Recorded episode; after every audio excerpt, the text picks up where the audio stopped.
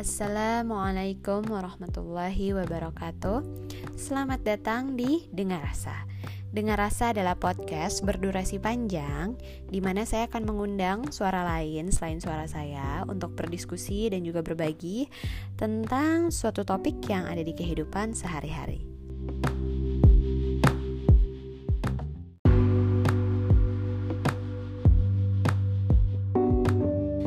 Episode kali ini saya mengundang teman saya namanya Mediane, biasanya dipanggil Ane. Sekarang dia pengusaha kopi nih.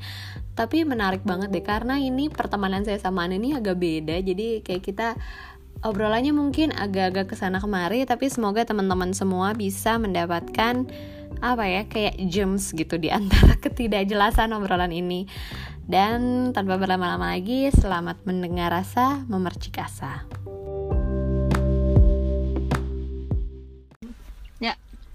Halo semuanya, sekarang saya lagi sama Mediana Mediana Nurul Fada Temen saya.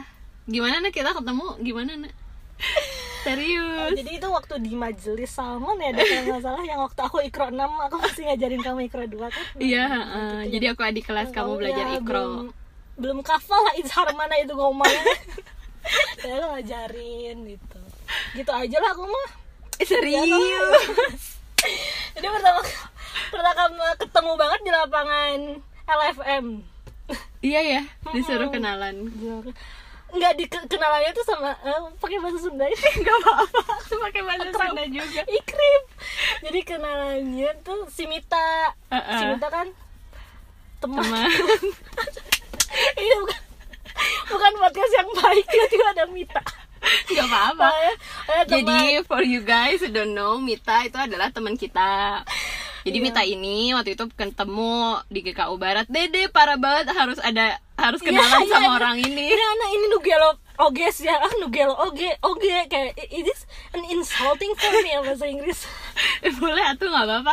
Kan pendengar aku iya, pintar yeah, oh, boleh pakai bahasa Inggris. Yang kejar paket A paket B jangan dengerin deh nggak level kata dia gitu ini udah segmented sorry aja bukan yang hina. Gitu. jangan gitu dong.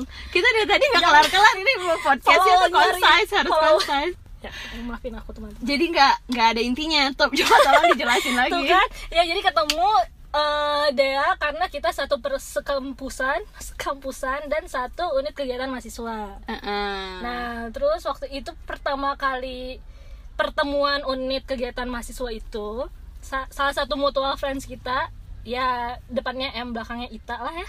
Mita. Disamarkan Mita itu tiba-tiba nah, nah uh, ini pakai bahasa Sunda tenanawan. Tenanawan. Mana kudu kenal si si si dugel oge nah, nah what?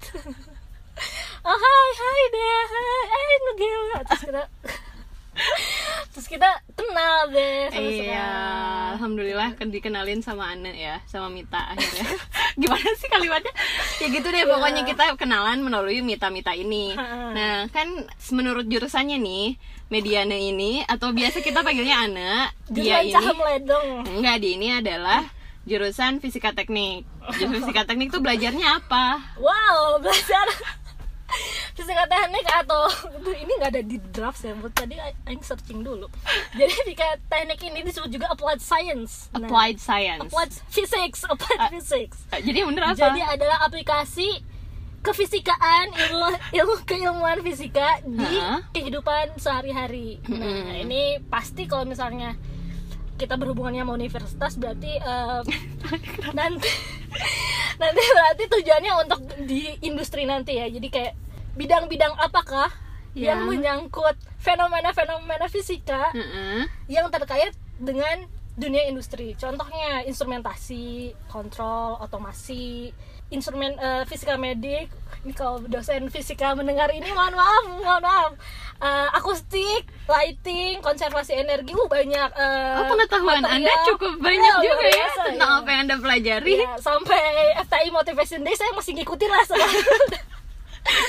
jadi FTI Motivation Day itu adalah kelas motivasi untuk anak-anak yang baru masuk jurusan FTI ya. Uh-uh. Jadi Anda ini sampai detik ini selalu ikut FTI Motivation Day.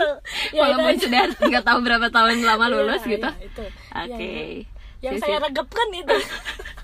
yang Anda regepkan ya. ya Oke, okay. uh, eh, jadi tadi udah ngomongin fisika teknik nih, tapi anda nih sekarang usahanya kopi gitu. Tuh, Jadi nggak nyambung, kan? fotokopi. Fotokopi.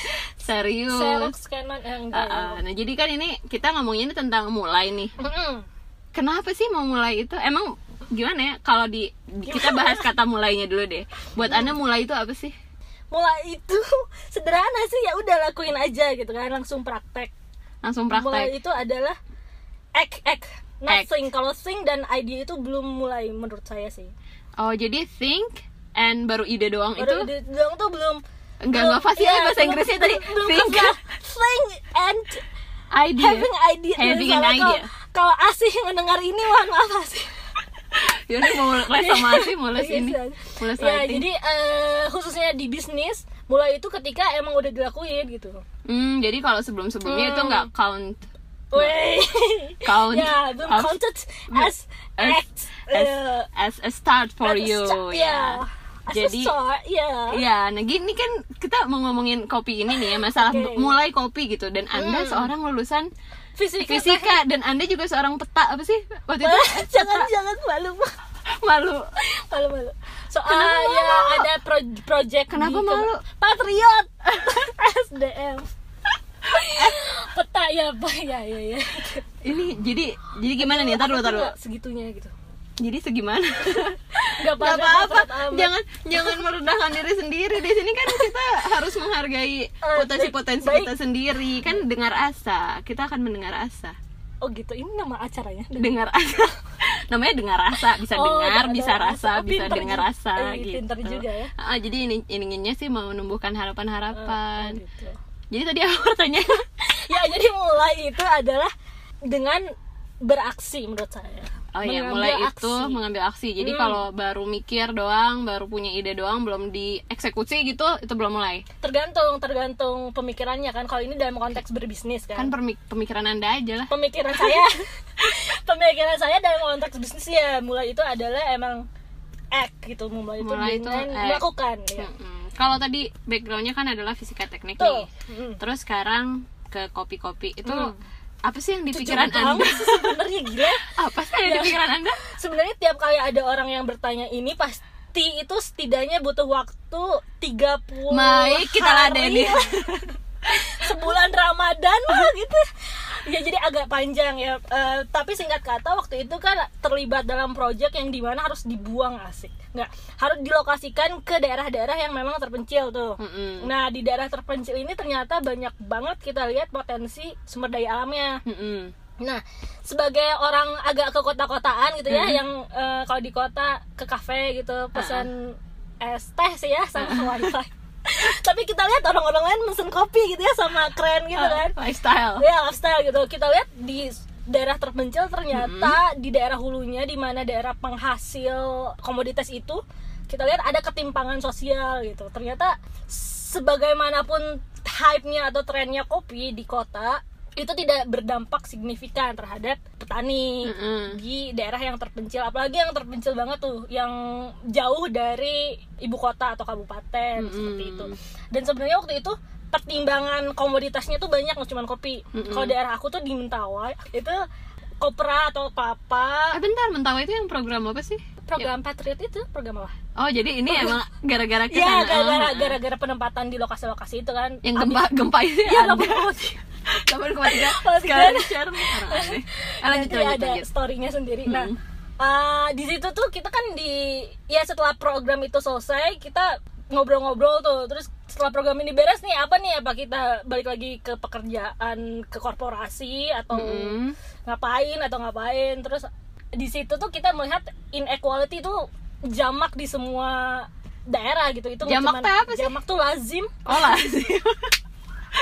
itu tuh Inequality. umum ya Iya. general lah itu fenomena yang sangat general Uh-uh. di mana kita lihat sebenarnya produsen pertamanya atau di hulunya tidak mendapatkan benefit yang secara signifikan gitu Mm-mm. nah di situ kita mulai Emang sih- benefitnya ada tapi nggak signifikan. ya nggak signifikan Definisi signifikan tuh apa sih? signifikannya misalnya apa gitu? Apa yang layak ya menurut kita layak aja layak eh, layak.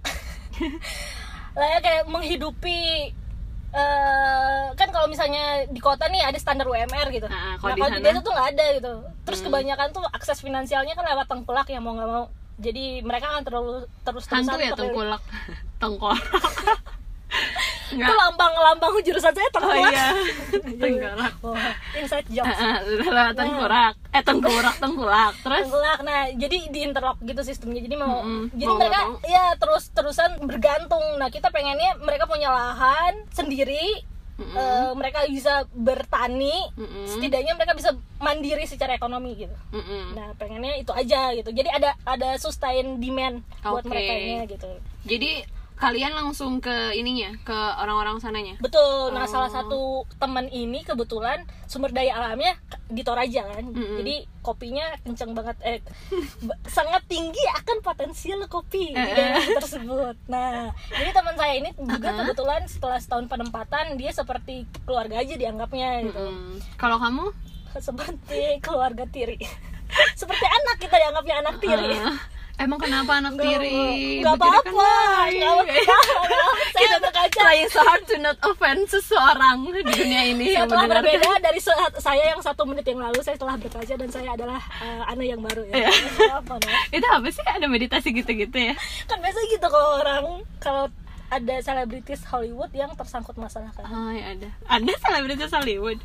Ntar balik lagi. Iya, Berarti kan. Tadi emang temen juga di Toraja. Panas ya sis iya Nyalain dulu kali ya nggak apa-apa nggak apa-apa sok Eh, oh, Mau ya saya bukan Rela lagi. berkorban ya Eh, jadi tadi ada temen juga di Toraja, Hmm. eh, Anda di Mentawai, terus ada siapa lagi? ada teman di Kalimantan Tengah terus Mm, itu banyak kopi kopi kopi kalau Enggak, di beda-beda beda-beda. Mm-mm. Terus kita assess nih, asik assess. Kita nilai dari kan kita mau eh, bikin project ya awalnya short project dulu.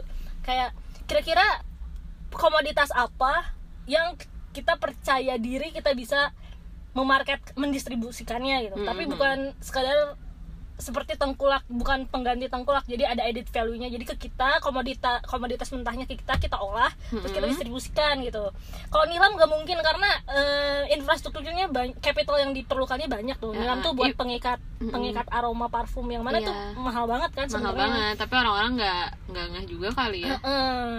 dan price at the gate-nya harga di Gak apa-apa pakai bahasa Inggris kan? Gak apa-apa. Iya, ya kan gue les. Jadi jadi harga di petaninya sudah lumayan tinggi juga itu sekitar Uh-uh. satu kilo. If you want to speak English, just speak English. Mandarin can I? Iya, you Nihongo, can. watashi wa nihongo dekimasu. Iya. Ya, cuman itu aja.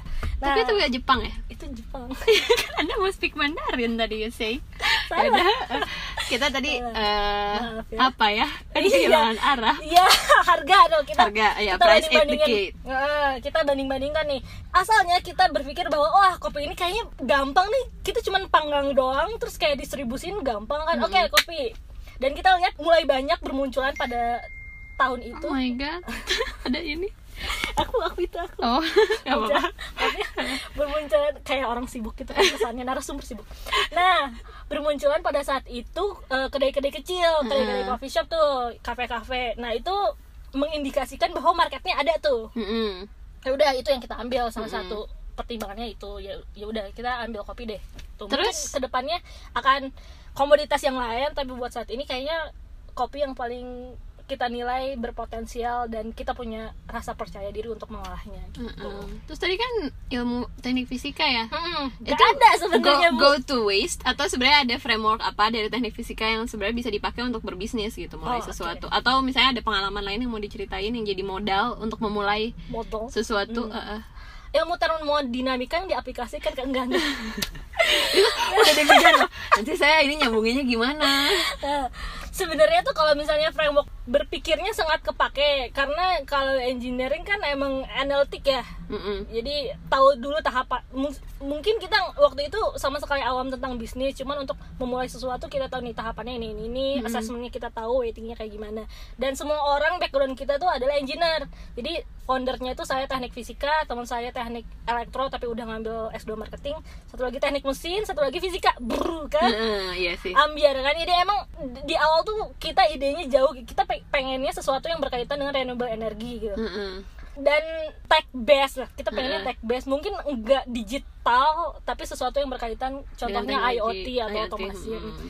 cuman waktu itu langkah konkret apa nih sekarang kan kita udah tahu nih em, potensi potensi problemnya udah ketahuan bahwa ekonomi nih aspek ekonomi. Solusinya sebenarnya sangat sederhana yaitu Mm-mm. menyediakan demand yang sustain kan buat mereka supaya mereka setidaknya punya pemasukan yang tetap dengan harga yang standar gitu. Mm-mm. yang tahu standarnya. Kebanyakan kan fluktuatif dan mereka ngerti juga standar harganya.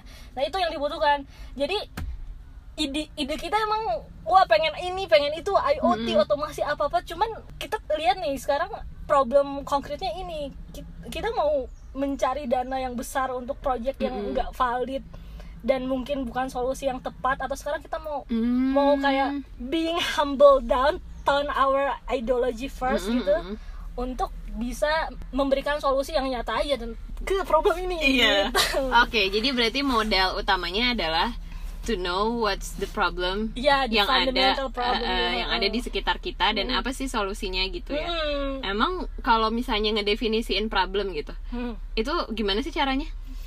terutama untuk di komunitas setidaknya kamu juga harus merasakan problem itu gitu Empathy. ah iya jadi nggak bisa nih kita datang pak problemnya apa pak pasti semua orang nggak punya duit nah sekarang gue juga mesti aku juga kalau misalnya ditanyain eh problemnya apa sama ekonomi gitu kan Ah, cuma nggak punya uang iya kan semua buat- orang juga pasti gitu kan Buat beli Buat pesawat. beli, iya Iya. buat beli Mini Cooper Heeh. heeh, apa gitu make skincare skincare SK2 SK2 gitu kan Jadi yang pertama adalah emang harus ngerasain dulu. ya nggak nggak cuman uh, ngobrol nggak cuman secara oral Mm-mm.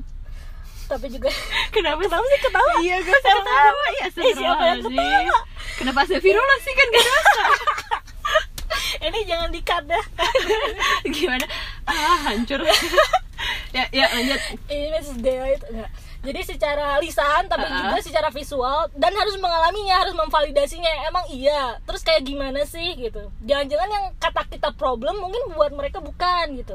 Ah, jadi kalau dari segi sustainability kan ada tiga ya problemnya. Ada sosial lingkungan dan ekonomi. Nah dari situ kita pasti dong berinteraksi itu nggak cuman ngobrol aja gitu menggali sesuatu yang lain gitu Mm-mm.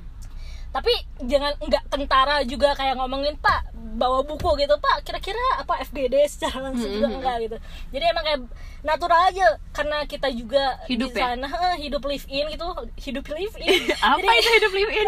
Coba artikulasikan dengan jelas apa yang ada di otak anda Live in saya tuh udah tinggal di Cimahi udah lama jadi kayak Indonesia saya belum terlalu bagus gitu om sorry Cima itu di lalat luar Cimahi Cicago dan sekitarnya Ah. nah tinggal di sana sekitar 6 sampai satu tahun jadi Ah, ah. exposure mengenai kehidupan di sana kita alaminya cukup lama jadi kita Ah, ah. bisa tahu kira-kira Bisa lebih apa. ya. Mm-mm, Jadi gitu. nge-define problem itu nggak cuma asal datang aja, tapi justru harusnya lebih ke eh, merasakan apa yang mereka rasakan aja gitu. Karena nggak bisa sembarangan juga yang nge-define Mm. problem itu. Dan itu bisa jadi si problem itu tuh bisa jadi gas atau bensin buat ngemulai sesuatu gitu. Gas, yoi. itu sumber daya apa aja sih yang dipakai untuk memulai gitu? Misalnya gue gue udah tahu nih masalahnya ini gitu. Ah, ah. terus terus apa? Terus gimana? Terus gue harus mulai dari mana? Apa yang harus gue lakukan?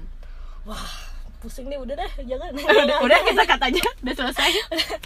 Hmm. sebenarnya dari awal tuh kita nggak ada tujuan untuk setelah ini kita bikin project enggak jadi itu sangat natural sangat alami terjadi gitu. Kita nggak nggak pengen ayo kita datang sebagai pahlawan gitu. Enggak itu terjadi secara natural aja karena memang kita tinggal di sana dan emang kayak keluarga sendiri. Dan kita ada du- dua kaki kita satu ada di desa satu ada di kota kan. Terus kita lihat wah satu misalnya di tangga pertama satu lagi naik taraje gitu Ah, wah wah gimana nih ya Taraja itu apa taraje kan ini yang dengar dari Oh, iya, luar bener, negeri bener. maaf Oh, I'm sorry.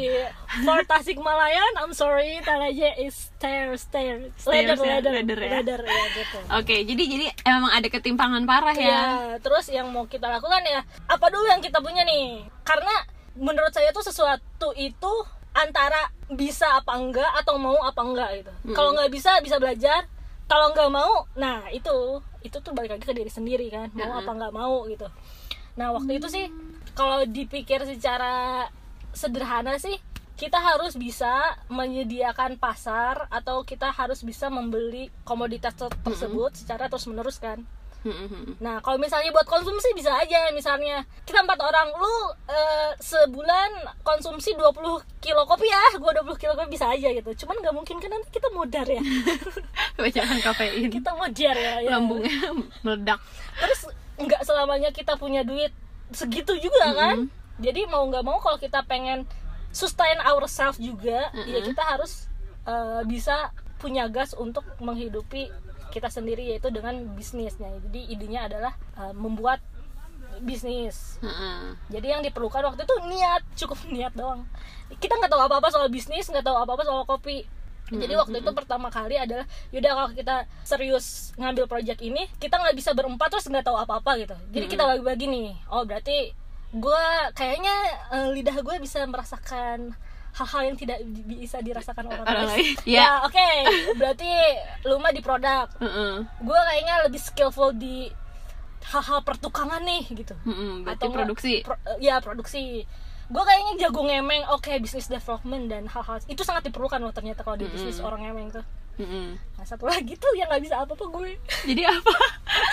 Jadi ya kalau kita kan nggak ada yang bener-bener basicnya bisnis nih. Ya udah saya coba belajar di manajemennya oke deh kalau gitu gue S2 deh gitu Ya, eh, itu. Oh, tapi gue kayaknya butuh belajar sih bisnis. Oke, gue S2 deh ambil bisnis gitu. Kayak gimana sih gitu. Itu ya awalnya tuh ya cuma niat. niat emang Niat seberapa doang. ngaruh sih niat itu ngedrive Ane dan tim untuk tetap ada di situ gitu Wah, itu penting banget kalau nggak ada niat karena waktu itu akhir dari sebuah project adalah awal dari langkah selanjutnya kan. Dan langkah selanjutnya tuh banyak banget alternatifnya. Ada yang mau sekolah lagi di luar negeri ngambil LPTP. Ada yang mau ada yang mau kerja. Lagi di korporasi ada ya itulah anta, ada yang mau nikah gitu perempuan ada eh, ada yang mau balik ke desa ke desanya tempatnya untuk eh, bikin sesuatu. Mm-mm. gitu ada banyak gitu. Kalau misalnya nggak ada niat dan common grounds asik. Hmm. itu kayaknya nggak akan bakal terjadi dan itu sangat sampai saat ini tuh to be honest yang yang bikin masih bertahan sampai saat ini udah tiga tahun berjalan itu ya ya tekad bersama gitu. Heeh, heeh. kembali lagi ke tujuannya apa nih? Kan karena itu- kalau tujuannya kita cuma jualan kopi doang gue nggak akan masuk nih dengan Ah. masuk project ini ngapain jualan kopi doang Iya, berarti kan itu ada ada deeper apa ya mission and Asik, vision. deeper, iya, iya. Iya kan yang lebih dalam. Maksudnya gitu Iya, loh. iya, iya. Jangan Holiday gitu. love. iya bener, Iya kan bener emang deh. emang harus ada di permission gitu. Oke bener, Or bener. apa vision dari si ada purpose ada purpose ya. Know your purpose itu Uh-uh, penting banget. why? Kayak misalnya banyak jalan menuju Roma, Uh-uh. tapi di dalam startnya gitu lu harus tahu kenapa gua tuh mau ke Roma gitu. Ha. Kenapa nggak ke Cimahi aja yang Deket ya yang pa- hidden paradise in Indonesia Uh-uh, kan Cimahi uh-uh, gitu. Cyber City. Cyber City, Megapolitan. oh my god, Oh my it's so god, advance. Jadi emang harus ngerti mau ke mana, Uh-uh, mau mau ya mau ngapain apa yang dituju itu apa yang dituju ya. ketika Karena semua ketika dalam satu tim sama nih misinya visinya sama oke gue itu yang paling penting nyari orang kayak gitu di mana? wah susah banget Jadi gimana? banget yang mau banget enggak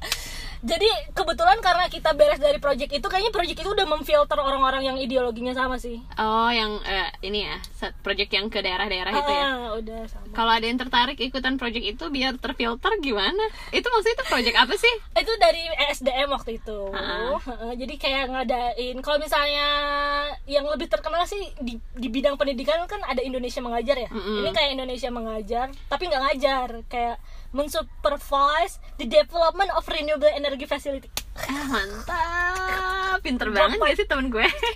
drop mic BTS apa sih?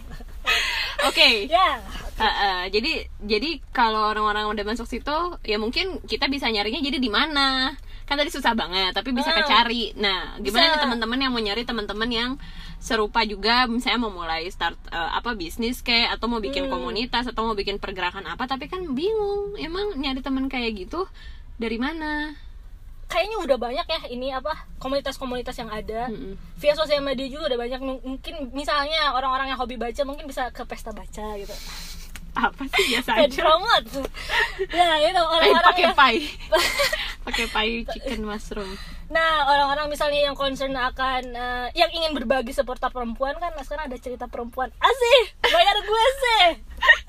udah kayak udah banyak banget sekarang apalagi di era digital asik. Uh-uh. Era ini kayak udah banyak banget untuk untuk eh, masuk komunitas-komunitas itu karena tuh biasanya kalau sendirian itu akan perjalanan akan terasa lebih sulit dan terjal. Jadi emang temen ya carilah teman yang satu visi dan bisa saling mendukung. oke Tuh, itu penting. banget. Ah, ah, sih benar juga ya. Mm-mm. Jadi buat mulai tadi kita apa aja nih mulai Bismillah pertama ya Bismillah niat. Ah, niat dan sebenarnya kita melakukan perencangan juga sih nggak langsung ya. Ya udah let's do it juga. Tapi kan ada perancangan juga ya. Heeh, harus dipikir ya. Harus dipikir dulu mau nggak mau. Kalau nggak mikir bego aja itu ya. Kalau mikir- eh seperti kasar. Wah, KPI tolong podcast ini podcastnya juga yang denger cuma tiga empat juga tenang aja tapi pinter-pinter sih insya Allah. ya S3 ya dong gimana? Apa tadi?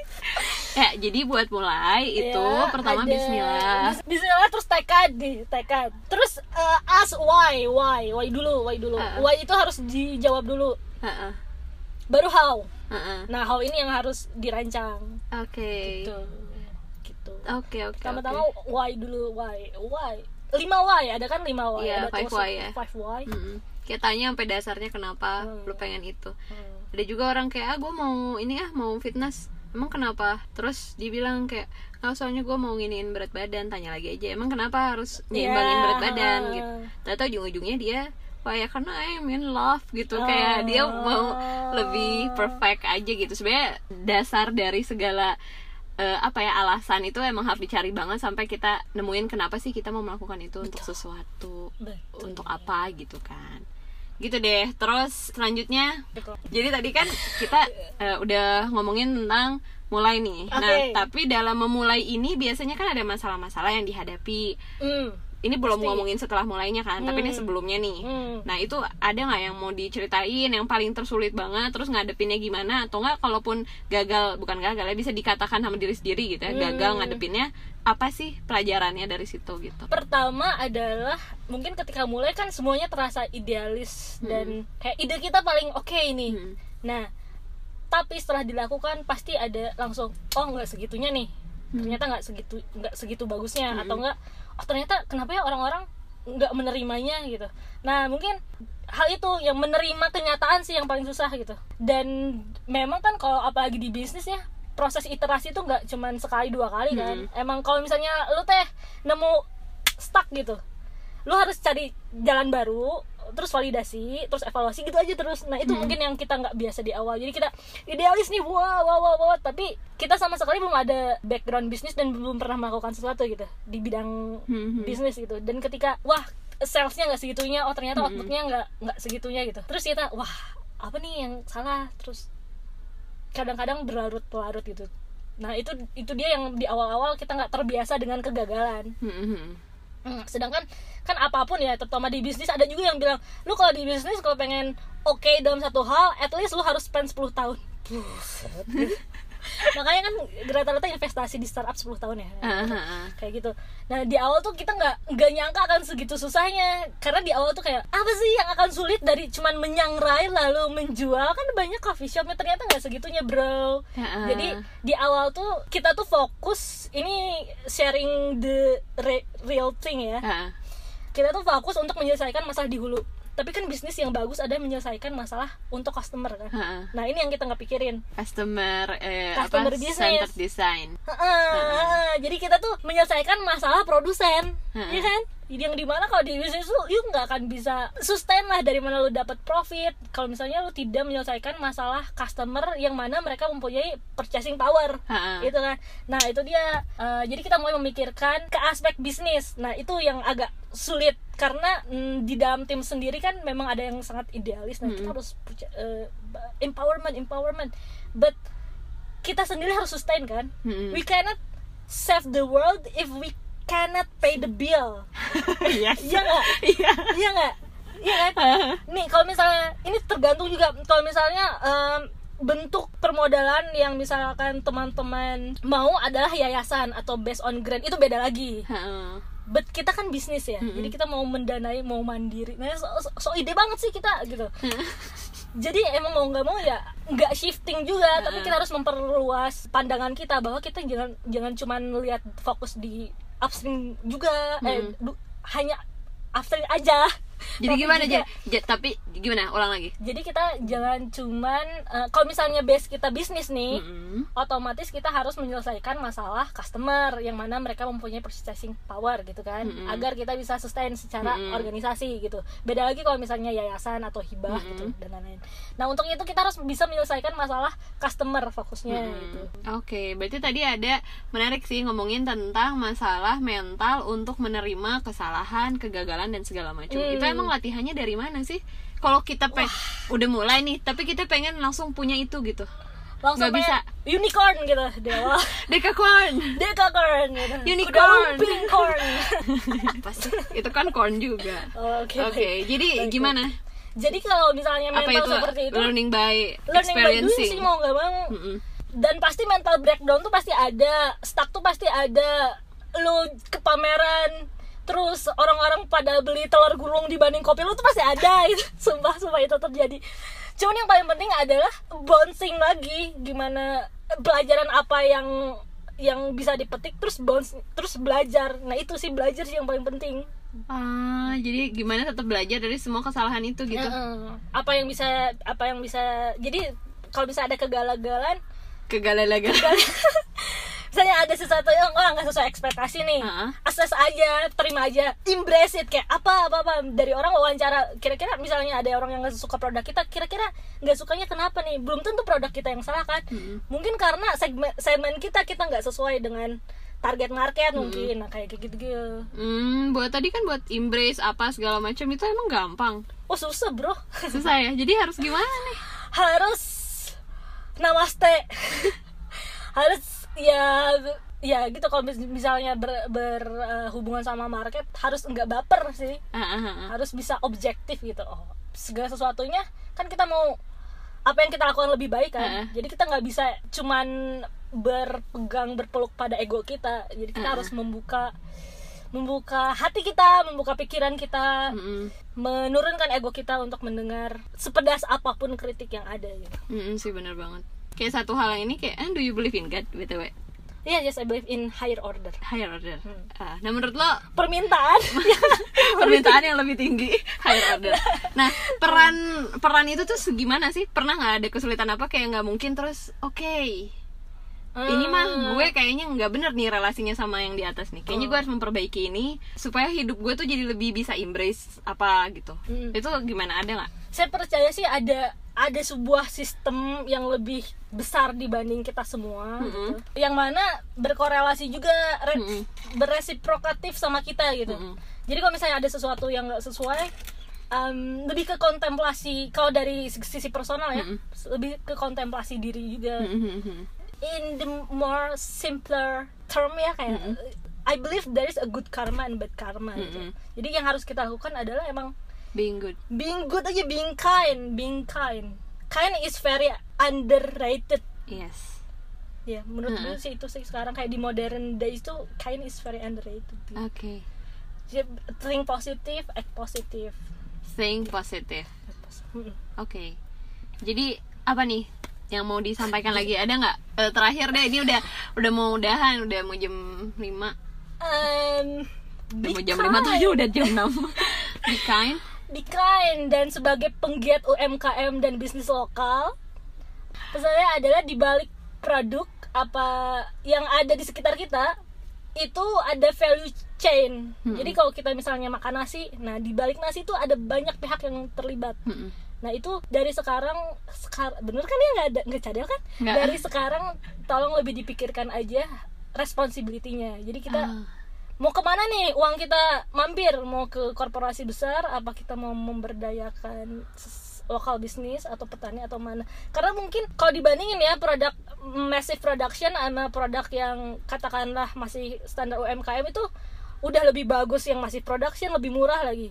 Cuman kan si produk yang lokal ini nggak akan bisa bersaing kalau mereka nggak dapat um, Support. capital, dan Capital, support hmm. dari kita. Itu itu aja sih. Di- lebih dipikirkan apa yang kita consume aja dari sekarang Spend your money wisely gitu. Yes, Mantap. Gila Oke tuh follow-nya berapa Wak?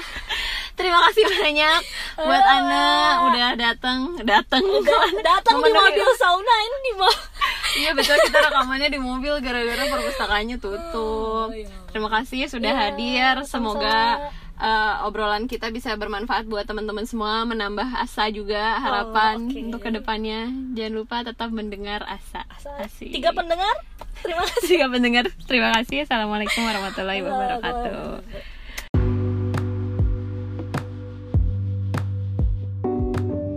tadi tuh pas saya dengar ulang ya kan saya ngedit nih saya dengar ulang uh ngalur ngidulnya parah banget tapi belajarnya juga parah banget sih apalagi khususnya tentang bisnis ya. Kayak misalnya Anda bilang kita tuh harus nurunin ego buat ngeliat masalah apa sih sebenarnya yang ada di masyarakat. Jangan-jangan solusi yang kita pikir itu paling bagus buat mereka ternyata nggak cocok gitu karena masalahnya bukan itu gitu. Jangan sampai kita cuma nurutin ego kita pengennya yang keren yang berhubungan dengan teknologi yang gimana sementara itu nggak impactful gitu buat masyarakat. Jadi kayak wow itu gems parah gitu nah untuk episode depan insya Allah itu episode terakhir saya ngundang teman saya buat ngobrol. Jadi semoga teman-teman kalau misalnya ada kritik dan saran ya mau ada uh, masukan ke atau misalnya pertanyaan boleh banget kirim ke dea learn something at gmail.com sampai ketemu episode depan. Wassalamualaikum warahmatullahi wabarakatuh